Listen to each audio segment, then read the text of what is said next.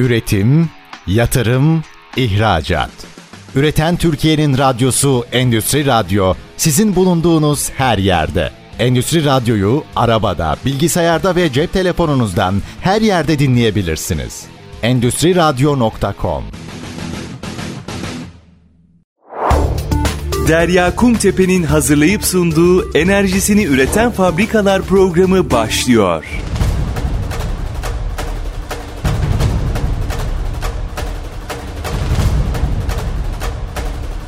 Enerjisini Üreten Fabrikalar programından herkese merhabalar. Ben Derya Kumtepe. Bugün programında yine güneş enerjisi konuşacağız. Malum dünyada artan enerji maliyetleri, fosil yakıtların azalmasıyla başlayan bir enerji az sorunu yaşıyoruz. Başta fabrikalar olmak üzere yenilenebilir enerji kaynaklarından daha fazla faydalanmak için neler yapmamız gerekiyor? Bu soruları soracağım. Stüdyo konuğum Rek Enerji kurucu ortağı Mehmet Türk Aslan bizlerle birlikte. Merhabalar Mehmet Bey nasılsınız? Merhaba, iyiyim Derya Hanım. Siz nasılsınız? Ben de iyiyim. Çok teşekkür ederim. Zaten sektör sizi yakından tanıyor, biliyor. Yakın bir zaman içerisinde de Rek Enerji firmasını kurdunuz. Nasıl kuruldu? Sunduğunuz hizmetler nelerdir? Hem kendinizden kısaca bir bahsedin isterseniz hem de Rek Enerji'nin yolculuğundan. Teşekkür ederim, sağ olun. Rek Enerji 2021 Nisan ayında kuruldu. Yaklaşık bir 10 yılı aşkın profesyonel iş hayatından sonra tecrübelerimizi kendi şirketlerimize aktarmak için kurduk. Bugüne kadar bizim asıl amacımız zaten burada GES kurulumları ve aynı zamanda elektrik taahhüt konusunda da çalışmalar yapıyoruz. Rek Enerji İzmir'de Folkart projesiyle başladı. Bugün Denizli, Çorlu, Kocaeli, İzmir'de farklı farklı GES ve elektrik taahhüt konusunda projelerde bulunuyor. Bugüne kadar da 2022'ye yaklaşık 30 projeyi farklı projeyi bitirmiş bulunuyoruz. 10 kişiye ulaştık. Merkezimiz Deniz'de ama İzmir ve İstanbul'da da çalışış ekiplerimiz var. Bu konuda da uzman arkadaşlarımız. O bölgelerde de ağırlıklı çalışıyoruz Derya Hanım. Siz Ege bölgesinde oldukça aktifsiniz. Bölgeye oldukça hakimsiniz. Bir de tabii bölgesel açıdan güneş enerjisini düşündüğümüzde oldukça avantajlı bir bölgede, avantajlı bir lokasyonda yer alıyor. Siz nasıl değerlendiriyorsunuz Ege bölgesini? Aslında bu en sonki yönetmelik değişikleriyle yani artık sadece kendi dağıtım bölgenizde kalmayıp başka dağıtım bölgelerinde de öz tüketim esas tesisler kurabilmenin önü açıldığı için Ege, bizim bölgemiz Akdeniz çok fazla revaçta oldu. Çünkü ışının miktarı yüksek bu bölgelerde. Trakya'da işte Marmara bölgesinde arazi fiyatları yüksek, ışının düşük. Orada alan bulmanız çok zor. Sanayicilerin çoğu, oradaki sanayicilerin çoğu da bu bölgede arazi projeleri geliştirmek için talepte bulunmaya başladı. Kapasiteler hızla dolmaya başladı. Tabii bölgemiz çok verimli. Hem güneş açısından verimli hem de arazi fiyatları açısından da en makul konumda. O yüzden şanslı bir bölgedeyiz açıkçası. Zaten mevcutta yapılmış ciddi büyüklükte santraller vardı. Bunların bakım onarım hizmetlerini de veriyoruz. Tabii sahaya da alışkın bir firma olduğumuz için nerede, hangi bölgede arazi bulunabilir, nerede iyi bir santral kurulabilir, hangi ürünleri seçmek gerekebilir bunlarla ilgili detaylı bilgiyi bölge için yatırımcılara aktarıyoruz. Arazi dediğiniz isterseniz bu konuya bir parantez açalım. Çünkü genel itibariyle bir arazi bulma konusunda problemler yaşandığı konuşuluyor. Sizce böyle bir problem var mı? Kesinlikle var. Tabii şu an hatların doluluğu sebebiyle kapasitelerde sorunlar yaşanmaya da başlandı. Talep çok fazla oldu. Elektrik zamları son iki yılda %400'lere yakın bir artış seyretti. Tabii bulunan arazi evet kapasite bulduğunuzda sadece onunla kalmıyor. Bunların imar izinleri var, sonraki süreçleri var. Burada da biraz öngörülü olmak lazım. Neden? Evet kapasite çıktı ben ilerletiyorum projeyi düşündüğünüzde o arazide imarla ilgili ne bileyim bir maden ocağı çıkabilir ya da askeri yasak bölge çıkabilir. Aslında tek başına kapasite de artık çözüm değil. Burada kriterlere bakmak gerekiyor. Kapasiteler çok belli başlı sorun. Bahsettiğiniz çok doğru ama bunun yakın dönemde yeni yatırımlarla açılacağını düşünüyoruz. Çünkü bu elektrik maliyetlerinin geldiği noktalar belli. Ülkenin de bu konuda izlediği yol belli. Kapasiteler olmadıktan sonra yeni yatırımlar olmayacağı için bu konuda da yeni yatırımların gelmesini bekliyoruz. Evet gündemde olan bir diğer başlık kapasite yetersizliği. Bununla ilgili de altyapı çalışmaları ile ilgili hız verildi diye konuşuluyor. Bununla ilgili çalışmalar yapılıyor diye konuşuluyor. Biz de yeni dönemde sıkı bu konuyu takip etmeye devam edeceğiz. Şimdi isterseniz bir hani hem dünyada hem Türkiye'de güneş enerjisini bir global açıdan değerlendirebilir misiniz? Dünyada neler oluyor, Türkiye'de neler oluyor? Güzel bir noktaya ulaştık aslında kurulum açısından. 2023 yılında sizce bu hangi noktaya gelir? Tabii artık şunun bilincine ulaştık. Biz Bölgemiz tekstil ağırlıklı biliyorsunuz. Eskiden firmalara gittiğimizde ya işte e, çatınız müsait buraya yatırım yapalım dediğimizde ya ben bu yatırımı yapana kadar işte bir dokuma tezgahı alırım ya da bir tekstil makinesi alırım. E zaten bu iki yıl, iki yıl sonra, iki buçuk yıl sonra dönüyor e, konusu karşımıza geliyor ve yatırımcıları ikna etmekte zorlanıyorduk. Şimdi iş tersine döndü. Yani talep çok fazla. Sebebi de tabii bu enerji maliyetlerinin %10'larda olan örneğin bir enerji maliyeti %40'lara kadar çıktı. Bunu artık sabitlemek gerektiğini gördü yatırımcılar önceliğini aldı. Ülkemiz bu konuda bence son 6 ayda, 8 ayda biraz da zamların, biraz değil aslında zamların etkisiyle de dünyada herhangi bir kritik ortamda enerji maliyetlerinin nereye gelebildiğini gördüler. Gergin bir ortam olduğunu gördüler. O yüzden de bu maliyetleri sıfırlamak için GES yatırımları ya da yenilenebilir enerji kaynaklarına yatırımlar arttı. Türkiye bilinçlenmeye başladı. Dünya da öyle. Biliyorsunuz işte e, doğalgaz krizi yaşanıyor. Ve bu yüzden de ışınımı çok düşük ülkeler bile ciddi oranda kapasiteleriyle ilgili yatırımlar yapmaya başladı ve rekor başvurular geliyor. E, Almanya keza zaten liderliği götürüyordu. Diğer ülkeler de böyle. Amerika pazarı çok ciddi oranda açık vaziyette. Bu yüzden de zaten talep de çok arttığı için maliyetler de arttı. Bundan bir buçuk yıl önceye göre yüzde otuz, yüzde kırk maliyetlerimiz de arttı. Yani dünya bence artık kendi enerjisini üretme konusunda çok bilinçlendiğini düşünüyorum. Kesinlikle doğru söylüyorsunuz. Hatta sorunun cevabında şöyle bir şey dediniz. Eskiden makine almaya odaklanıyordu yatırımcı. Şu anda elindeki mevcut makineleri satıp güneş enerji santrali kurmaya odaklandı diyebilir miyiz? Biraz tersine döndü ya da yeni yatırımını artık bir durdurup ben ilk önce bir enerji maliyetlerimi sabitleyeyim Ondan sonra yeni yatırımlara karar vereyim. Hatta şu oldu biliyor musunuz? Ben evet bu yatırımdan sonra 2-3 tane daha makine alacağım. Benim enerji maliyetlerim bu noktaya gelecek. Buna göre GES kurun demeye başladılar. O yüzden enerji maliyetleri çok önemli bir durumda şu anda. Evet bir de şimdi tekstil sektörü malum üretimin büyük bir kısmını ihraç ediyor ve dolayısıyla bir karbon vergisi durumu da söz konusu. Bu da yatırımcıları teşvik eden bir diğer başlık. Kesinlikle. İhracatta zaten bölgemiz çok ağırlıklı çalışıyor. Artık yurt dışı firmalarında da zorunluluk haline geldi. Belli enerjinin belli bir kısmını dahi zorunlu koşmaya başladıklarını görüyoruz. İşte %40 ile başlıyor. Bu büyük ihtimal 2030'a kadar %80'e ulaşacak. Tabii bizim kendi içimizdeki enerji maliyetleri dışında çok güzel bir noktaya değindiniz. Karbon nötr yani aslında bizim karbon emisyonuna destek verebilmemiz için de bunları yapmak zorunluluğu gelecek. Çünkü artık ihracat ağırlıklı bir sanayiye döndük. Bizim bu ihracatımızı belirleyen kriterlerin içerisinde de enerjinin türü de önemli hale geldi. Yenilenebilir enerji sektörünün bu yüzden önemi daha da arttığını düşünüyorum. Size katılıyorum bu konuda. Bir de tabii burada yeni dönemde konuşacağımız ana başlıklardan bir tanesi de enerji depolama. Çünkü güneş enerji santralleriyle birlikte aslında depolamanın da önü açıldı ve hatta açılmaya biraz da mecbur kaldı. Teknolojinin geliştirilmesine yönelik önemli çalışmalar yapılıyor. Hazır bu konudan bahsediyorken biraz da depolamaya giriş yapalım isterseniz.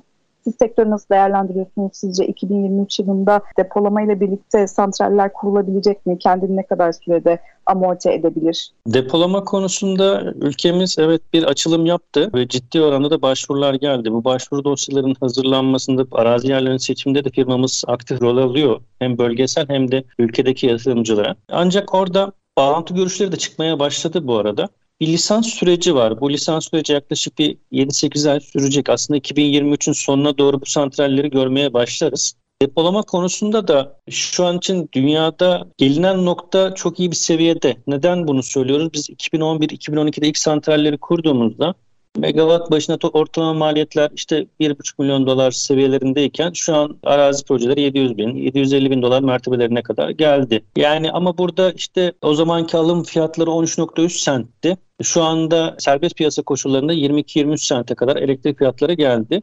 Depolama bu maliyetin üzerine geldiğinde hala feasible olma noktasında avantajlı durumda. Sadece burada depolama ile ilgili teknolojiyi iyi izlemek lazım. Çünkü çok hızlı gelişen bir noktada. O yüzden de evet insanlar şu an kapasiteleri alıyor ama bunun araştırmasına da girmeye başladı. Ülkemiz bu konuda yeni yeni adımlar atıyor. Bunu önümüzdeki 2-3 yıl içerisinde daha net görürüz diye düşünüyorum. Derya Hanım. Ama şu an için 2023'ün depolama konusunda aksiyon alınması sanki yıl sonunu bulur gibi geliyor bana. Evet birazcık daha dediğiniz gibi zamanı var. Hem yatırımın feasible olması açısından hem de dediğiniz gibi teknoloji o tarafta çok hızlı gelişiyor ve çok aslında isim bu konuda yatırım yaptığı için biraz rekabet de arttı sanki. En doğru projeyi ya da en doğru uygulamayı nasıl yapılacağı biraz uygulandıkça, yaşandıkça, tecrübe kazandıkça daha da netleşecek gibi. Kesinlikle aynı GES sektörüne benzetiyorum ben bu süreci. Hızla gelişen, artık ne istediğini bilen, hangi teknoloji türünü seçmesini bilen bir yatırımcı karşımızda var. Hatta öyle bir noktaya geldi ki malzemeleri bile kendi seçip sadece işlik yaptıran bir yatırımcı türüne bile döndük. Bence depolama konusunda da bu hızla ilerleyecektir. Çünkü herkesin ihtiyacı ve ilgisi var bu konuda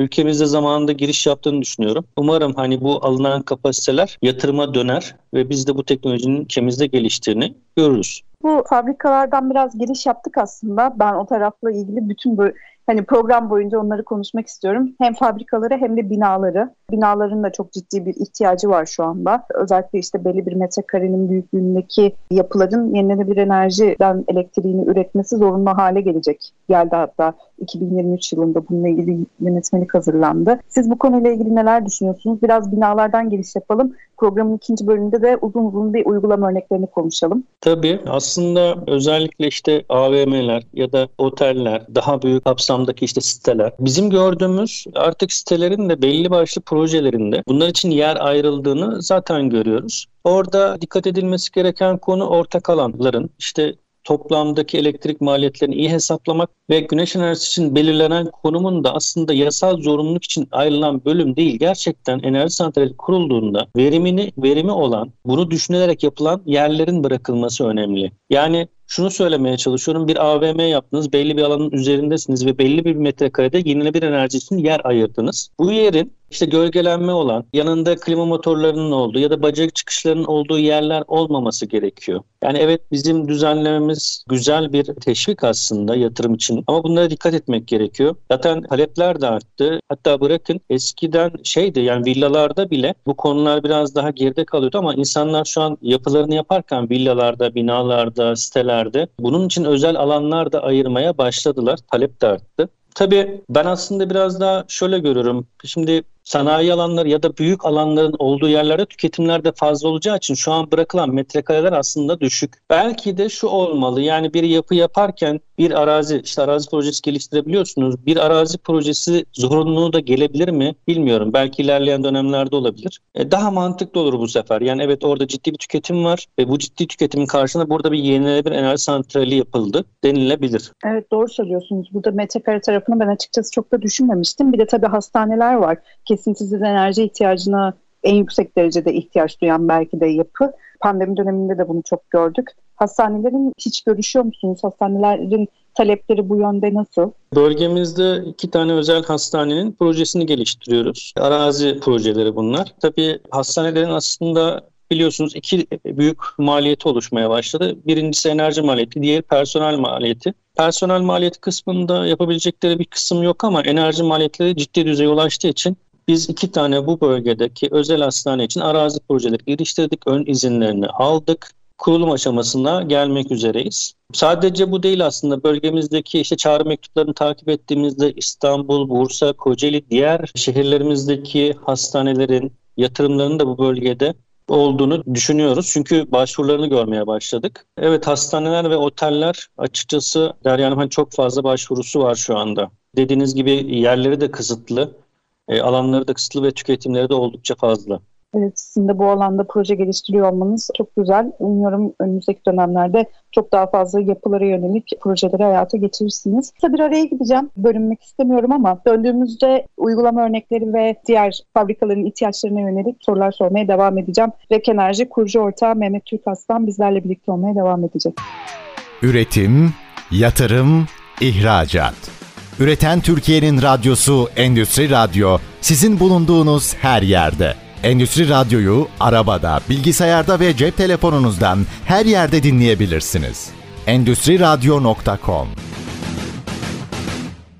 Enerjisini Üreten Fabrikalar programında Rek Enerji kurucu ortağı Mehmet Türk Aslan'la sohbetimize kaldığımız yerden devam ediyoruz. Şimdi programın ilk bölümünde bayağı bir konu başlığına değindik aslında. Bir binalar tarafından giriş yaptık. Bir de isterseniz fabrikalarla ilgili sunulmuş çözümleri biraz detaylandıralım. Son dönemde hayata geçirdiğiniz bir uygulama örneğini ben bahsedebilir misiniz? Nasıl çözüm sağladınız? Nasıl verimlilik değerlerine ulaştınız? Tabii ki. Ben şimdi size şöyle örnekleme vereyim. Burada bir e, otomotiv firması. Bu otomotiv firmasının üzerinde bir alanımız var. Yaklaşık 2000-3000 metrekare alan. Ama bu alanımızda koyduğumuz bir panel yerleşimiyle yaklaşık %60'lık bir kısmı yani enerjisinin %60'lık kısmını tamamlıyorduk. Yatırımcımıza dedik ki yani burada bir kapasiteyle ilgili problemler başladı bu bölgede. Önce ön izinleriyle bir başlayalım. Bence zaten hani çağrı mektubu çıktıktan sonra bunun detaylı projelendirmesine gireriz ve projelendirme yaptık. Projelendirme yaptıktan sonra güncel maliyetlerle fizibilitesini çıkardık ve dedik ki bakın buranın örnek veriyorum şu anda yatırım tutarı 500 bin dolar. Bu kadar enerji elde edeceksiniz simülasyonu bu. Buralarda şu kısımlarda bazı gölgelenmeler var ama etkisi bu kadar. İşte ürünlerimiz bunlar olacak. Siz seçebilirsiniz. Farklı panel, farklı invertör seçebilirsiniz. Statik anlamda çatınız kurtarıyor. Projelendirmeyi böyle yapıyoruz ve fiyatlamamız bu. Anlaştık belli bir rakam üzerinden. Ve o fizibilitenin karşılığında şunu gördü yatırımcı. Elektrik zamları olmasa bile yaklaşık hani %30'larda %20'lerde bir zam oranı olsa bile karşısında şu anki kredi oranlarıyla yaklaşık 3,5-4 yılda geri dönüşler olan yatırımlar haline geldiğini gördü. Ve tahminimiz hani %20, %30 elektrik zamları keşke olmasa daha fazla ama daha da yükselirse bu geri dönüşlerin daha da geriye çekilebileceğini de biliyor. E zaten bakım işletme tarafı bu santrallerin çok daha kolay diğer santrallere göre. Bir hani dönen ekipman yok, türbin yok. E, burada ara ara işte termal kontrollerin, önleyici bakımlarının yapılması yeterli olacak. Temizleme işlemlerinin yapılması yeterli olacak. Ve bu projeyi yaklaşık iki buçuk ayda uygulamaya soktuk. Şu an gayet mutlu telefonundan üretimlerini izliyor, tüketimini görüyor. Sonra kalan kısmı için bir farklı yerde deposu vardı. Oradan tüketimine birleştirme yaparak orası için de kurulumu şimdi başlıyoruz. Yatırımcının %100 olan elektrik tüketimini yani %100'ü kısmını GES'ten karşılamış olacağız bu projenin sonunda. E aynı zamanda işte bu kendisi ihracat yapan bir firma bir belgelendirme yapıp e, burada işte karbonla ilgili yükümlülüklerini yerine getirdiğini bir belgelendirecek ve ondan sonra ihracatında da kolaylıklar sağlayacak. Bu konuda bir örnek bizim için. Tabii bu örneklerden bir tanesi şu an bir tane daha size e, güzel bir haber vermek isterim. Türkiye'nin ilk diyebiliyorum yani Sulama Birliği Kooperatifini Türkiye'de Denizli Bozkurt'ta hayata geçireceğiz. E, belediyenin, Bozkurt Belediyesi'nin destekleriyle bu projemiz de başladı. Bugün itibariyle başlattık. Yaklaşık 20 gün içerisinde tamamlamayı planlıyoruz. Düşünsenize tarımsal sulamada birçok su deposu olan, işte su kuyusu olan, ciddi tüketimler olan çiftçiler burada bir kümeleştiler ve elektrik tüketimlerini bir arazi santraline kurarak santrallerini ve bu arada belediyenin çok büyük destekleriyle çok ciddi oranda kredi aldılar. Yani destekli kredi aldılar ve onların belki iki yıl, iki buçuk yıl gibi sonunda artık çiftçimiz rahatça elektrik maliyetlerini düşünmeden sulamalarını yapabilir pozisyonda olacak. Bunun da inşallah hani lansmanı, duyurusunu sizlerle birlikte yapacağız. Bunu da paylaşmak istedim. Çok heyecanlıyız bu projeyi bitirmek için. Kısa bir size de bilgi vermiş olayım buradan. Gerçekten çok güzel bir proje ve çok ihtiyaç var. Çünkü biz bu işin tarım ayağı ile ilgili de çok fazla konuşuyoruz. O tarafta ciddi bir elektrik tüketimi problemi yaşanıyor. Hayırlı olsun şimdiden. 20 gün diyorsunuz. Çok da kısa bir süre içerisinde bitirmeyi hedefliyorsunuz anladığım kadarıyla. Evet, sebebi de şu. Şimdi e, ciddi zorluklarla verilen emeklerle bir yatırım alındı ve kredi çekildi. Bu kredinin bir an önce nakde dönmesi gerekiyor. Bütün önceliğimizi şu an bu projeye ayırdık. Bütün gücümüzü, eforumuzu buraya sarf edeceğiz. Bir an önce devreye alıp onların projelerini feasible hale dönmesi için çaba sarf etmemiz gerekiyor. Neden? Çünkü dünyada gördük ki son 2-3 yıldır iki tane büyük kriz yaşandı. Gıda ve enerji krizi.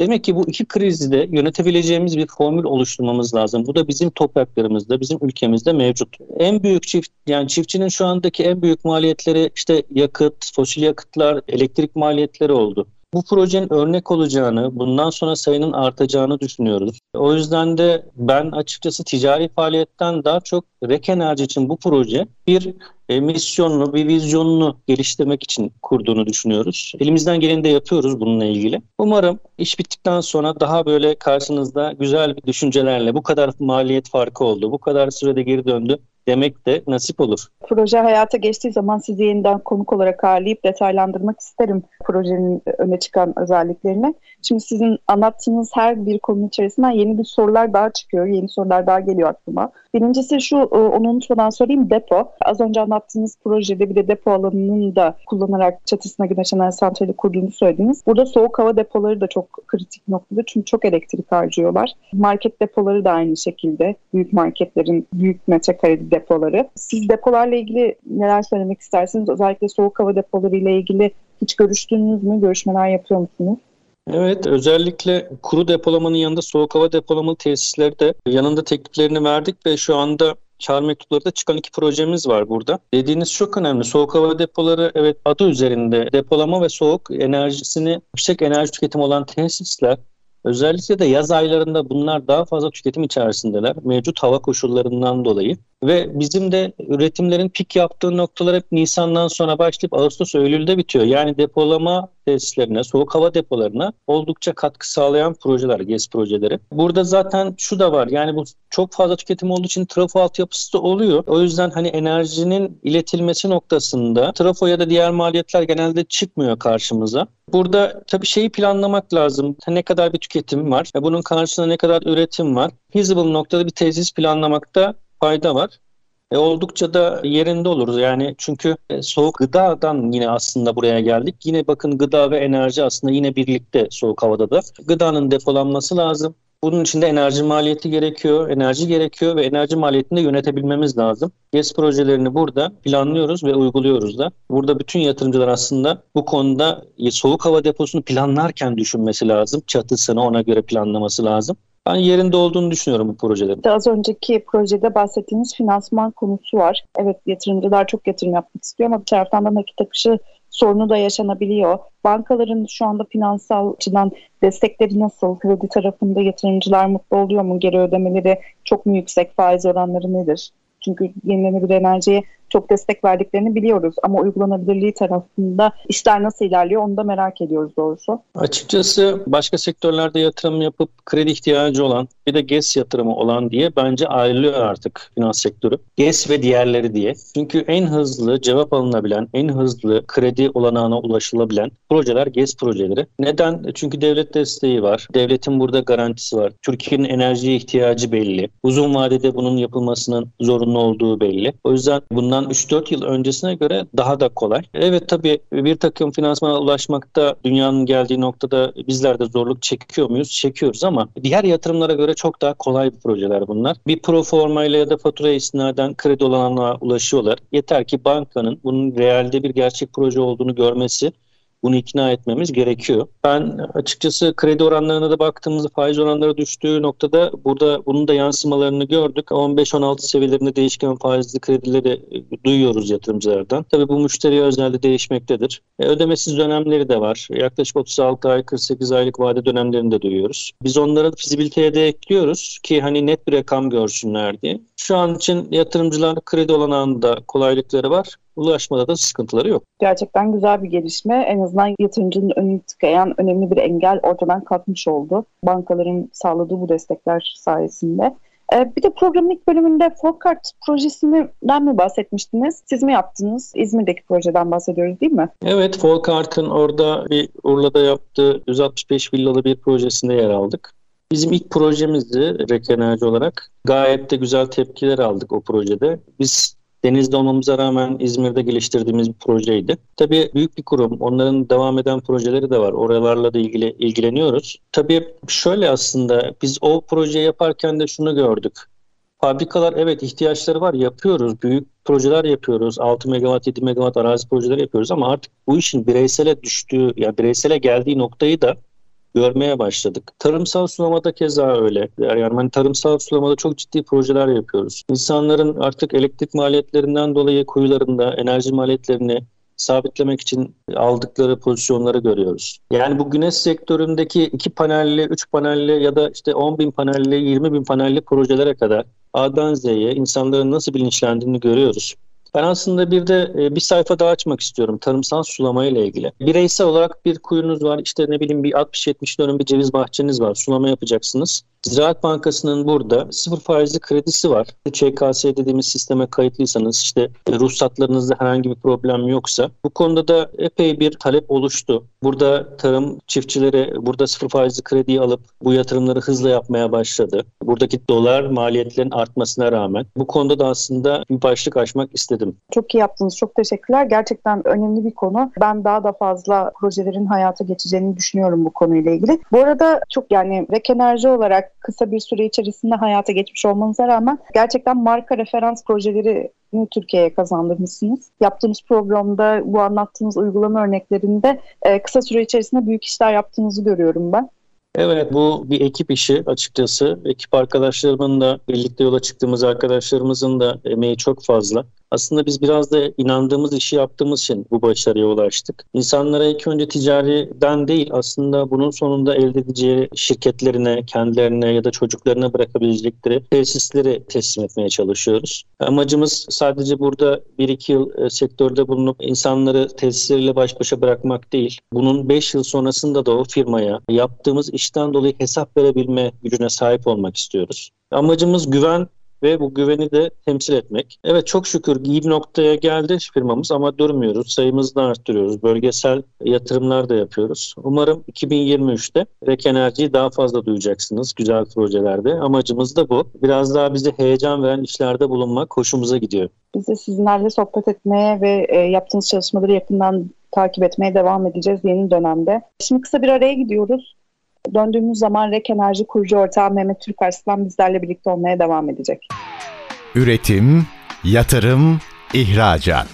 Üreten Türkiye'nin radyosu Endüstri Radyo sizin bulunduğunuz her yerde. Endüstri Radyo'yu arabada, bilgisayarda ve cep telefonunuzdan her yerde dinleyebilirsiniz. Endüstri Radyo.com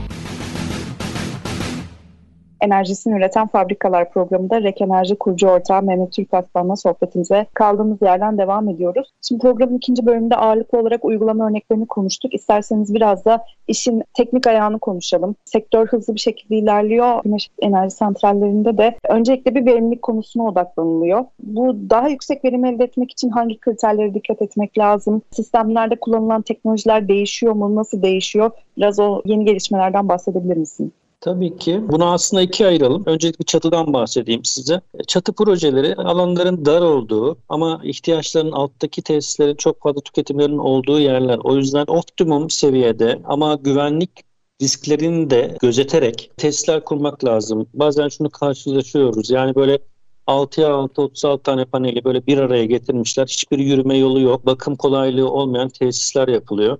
Bundan kaçınmak lazım. Evet oraya iki panel, üç panel daha koyunca bizim gibi EPC firmaları belki daha fazla ciro elde edebilir ama biraz önce bahsettiğim yani bu güven esaslı 5 yıl sonra da bu firmaya ihtiyaçlarına cevap verebilir noktada bakım işletme kolaylıkları da olan tesisler kurmak gerekiyor. Biz olmadığımızda da kolaylıkla o panelin herhangi bir arızalı olan bir panelin kolay ulaşılması gerekiyor.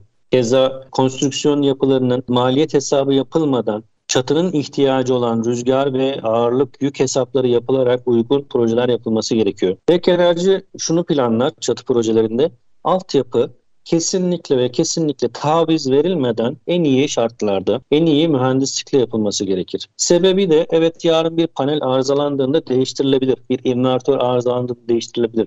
Ama konstrüksiyon, kablo, altyapı bunları değiştirmek çok daha zor. Çünkü bir yapıyı orada çatıya monte ediyorsunuz. Bunu sökmek, takmak tekrar o çatıya zarar vermek demek. O yüzden oradaki çatıdaki malzeme detayları çok daha önemli konstrüksiyon ve altyapı tarafında.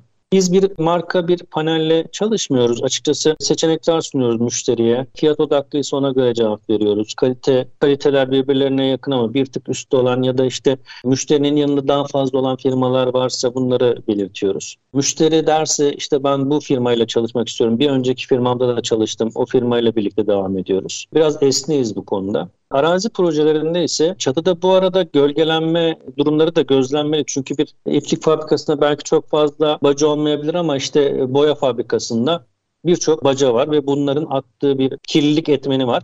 E, bunlardan kaçınmak lazım. Klima motorlarının olduğu yerlerden kaçınmak lazım. Gölge hesabını iyi hesaplamak lazım simülasyon programlarında. Bunları gözetiyoruz. Arazide arazinin eğimi, enerji nakil hattına uzaklığı, gölgelenme, işte kar alan bölge ise yerden yüksekliğinin biraz fazla olması gibi. Neden? Çünkü kar yağdığında birikme oldukça paneli kapatmasın diye. Bunlara dikkat ediyoruz. Orada konstrüksiyon yine çok önemli. Çünkü bir kar yükü ya da işte rüzgar, diğer etmenler, zeminin durumu belki sadece çakma işlemi değil artı betonlama gerekebilir. Bunlara bakmak gerekiyor. Arazide yol bırakmak gerekiyor. Çünkü Arazide 1 megawatt yaklaşık 14 bin metrekare civarında bir alandasınız. E çatıda bu daha düşük. Çatıda ulaşım daha kolay. Arazide bu alanlar için araba giriş çıkış için bir yol bırakmanızda fayda var gibi değerlendirmeleri bulunduruyoruz. Bunlar hani size özetle verdiğim bilgiler ama bizim en önemli dikkat ettiğimiz konular bunlar. Tabii ki sadece panelin gücü bütün sistemin verimliliğini etkileyecek kadar kuvvetli değil. Sizin de anlattığınız gibi farklı farklı kriterlere bir araya getirmek gerekiyor. Panellere ulaşmakta sorun yaşanıyordu. Şu anda öyle bir sorun var mı sizce sektörde? Siz siparişlerinizi rahatlıkla alabiliyor musunuz? İşte sistemin uygulanabilirliği noktasında problem yaşıyor musunuz? Aynı şey invertör için de soralım isterseniz. Tabii. Panel konusunda 2022 biraz evet sıkıntılı geçti. Hatta invertör tarafı da. Ama gördüğümüz kadarıyla yeni kapasitelerin, yeni yatırımların, çok ciddi firmaların da panel üretim konusunda yatırımlarını gördük ve üretimleri de Şubat-Mart ayında başlıyor. Ben termin sorunun panelde çözüldüğünü düşünüyorum artık. Yani en azından 2 aylık, 3 aylık periyotlarla panele ulaşabiliyoruz. İnvertörde hala belli bir türde e, belli güçteki invertörleri bulmak zor. Bunun da e, aldığımız bilgiler Haziran ayından sonra düzene girecek. Yani aslında bugün itibariyle karar verilse çağrı mektubu olmuş, projesi çıkmış ürünler Mart, Nisan gibi uygulamaya geçer. Bir 3 aylık periyodu düşünmek lazım yani burada Derya Hanım. Kesinlikle öyle. Bir de şey konuşalım enerjinin e, dijitalleşmesi var. Yani artık insanlar kurdukları sistemin verimliliğini, üretim miktarlarını telefonlarından takip ediyorlar ama dijitalleşme konusu artık daha da bir öteye gitti ve çok daha kapsamlı sonuçların toparlandığı, güzel çalışmaların yapıldığı bir alana doğru evrildi. Siz enerjinin dijitalleşmesini nasıl değerlendiriyorsunuz? Sizce daha neler yapılacak?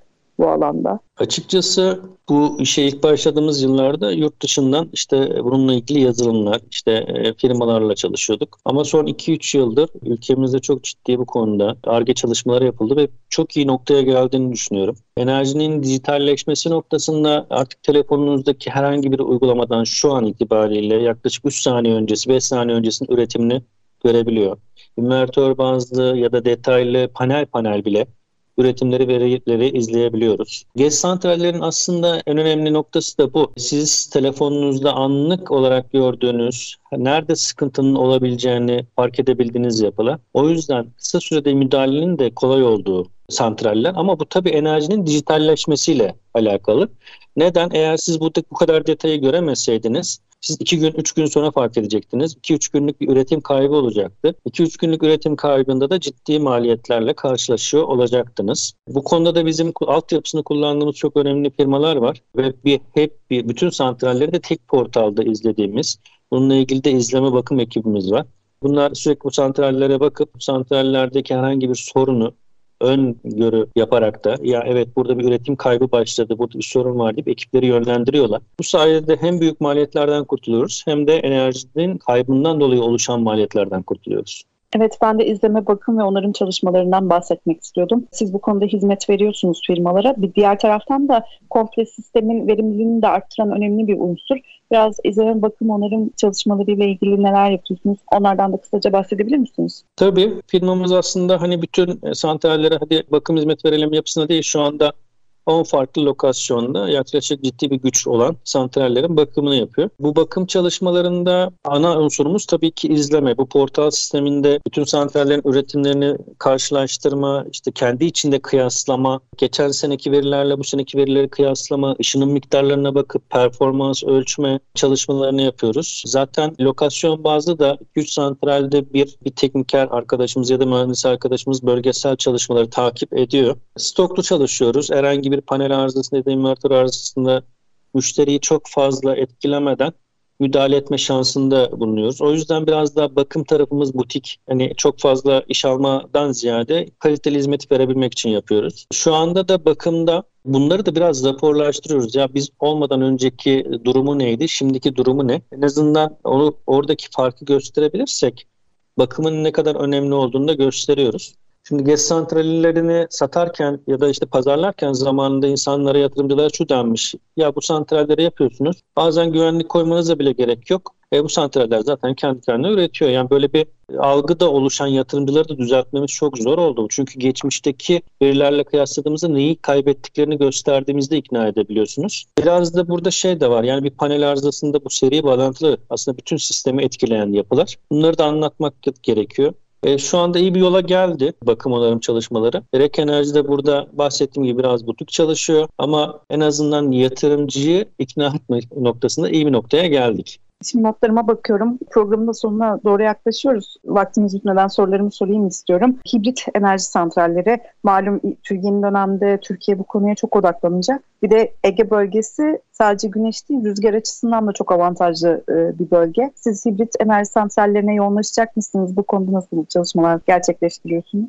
Açıkçası şu an GES ile ilgili talepler oldukça arazi ve çatı GES işte bahsettiğim tarımsal sulama bireysel GES projeleri de takip ediyor. Hibritle ilgili de TEİAŞ'ın son açıkladığı kapasite raporunda hibritlerle ilgili kapasite kalmadığını gördük. Sanırım Ocak ayından sonra yeni dönemde yeniden ilan edilecek kapasiteleri bekliyoruz. Geçmişte takip ettiğimiz projeler oldu ama önemi e, oldukça önemli. Zaten bunun hayata geçirilmesi çok farklı bir katkı. Sadece rüzgar ve güneşi bir araya, jeotermalle güneşi bir araya getirmek çok önemli bir konu. O yüzden önemli olduğunu düşünüyoruz. Sadece şu kapasitelerle ilgili problemler çözülebilirse geliştireceğimiz birkaç santral var burada yüksek kapasiteli projeler olacak. Açıkçası yeni dönemin kapasitelerini bekliyoruz bu konuda. Genel itibariyle toparlamak istersek de 2023 yılı ile ilgili iş gündeminizi paylaşabilir misiniz? Hedefleriniz, projeleriniz neler olacak? 2023 yılında enerji maliyetlerinin nereye gideceğini artık kestiremez duruma geldiğimiz için şu anki durumundan göz atarak zaten e, Ağustos ayına kadar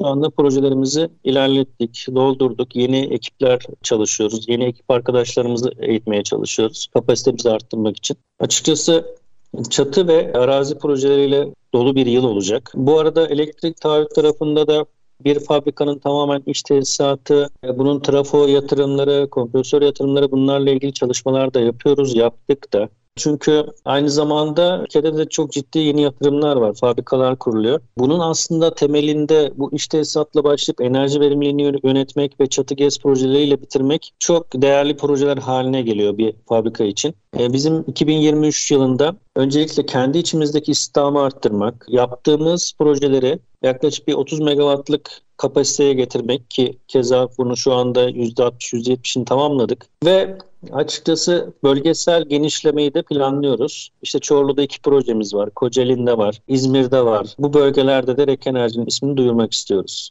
Kaç kişilik bir ekiple çalışıyorsunuz Mehmet Bey? Şu an için 10 kişilik bir ekibimiz var. Yeni dönemde bu sayıyı 17-18'e çıkarmayı planlıyoruz.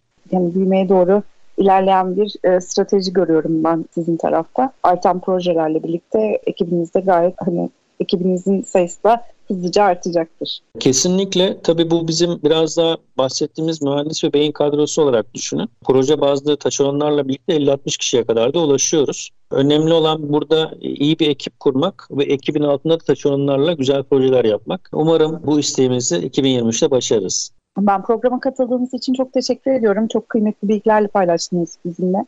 Ben de teşekkür ederim. Bana vakit ayırdınız. Ben son olarak şunu da ilave etmek istiyorum. 2023 yılının sektörümüze, ülkemize, dünyaya, herkese sağlık, huzur, mutluluk getirmesini diliyorum. Umarım böyle güneşi bol olan bir yıl dileriz. Olur. Beklentimiz de o. Bu vesile bana da buna imkan sağladığınız ben teşekkür ederim.